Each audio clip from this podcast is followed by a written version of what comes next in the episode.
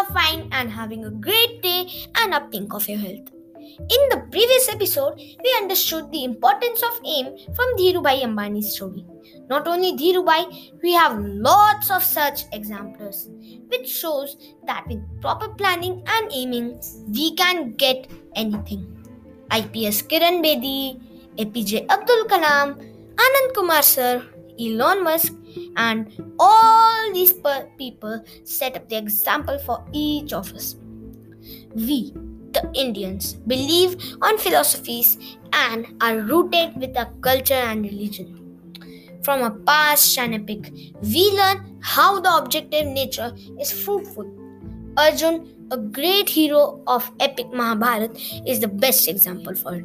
Having a name or ambition in life is important for every person. A life having no aim means that a person is living a meaningless life with no direction. Aim in life gives meaning to life. A person is incomplete without an aim in his or her life. In order to get somewhere, you need to define your end goal. A life without a purpose is a life without a destination.